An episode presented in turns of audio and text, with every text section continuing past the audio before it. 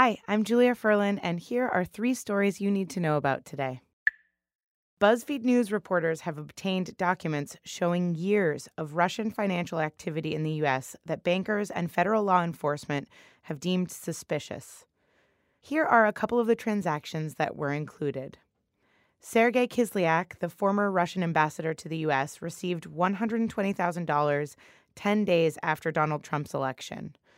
Then, five days after Trump's inauguration, someone attempted to withdraw $150,000 cash from the embassy's account, but the embassy's bank blocked it. And in 2014, Russian embassy employees cashed checks for about $370,000. All of these transactions were flagged for authorities because they were deemed suspicious.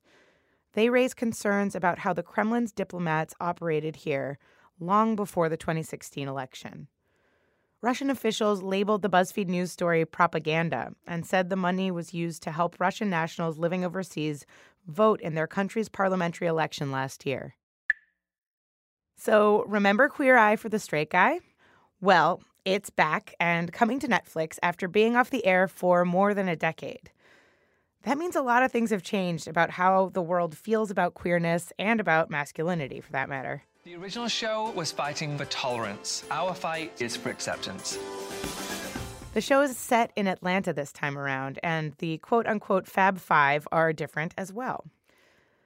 Honestly, I didn't expect to be so emotional when I was watching the trailer, but I was.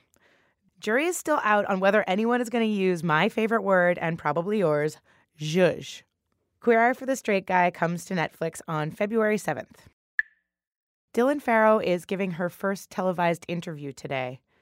25 years ago, Farrow alleged that her father, Woody Allen, sexually assaulted her when she was a child.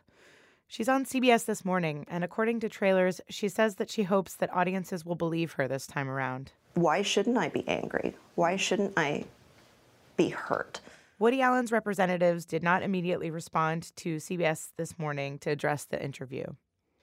Allen has always denied the allegations, and no criminal charges were ever filed against him. For more on the latest stories, download the BuzzFeed News app, and you can listen to this briefing reporting to you as a podcast or on your smart speaker. Just look for BuzzFeed News.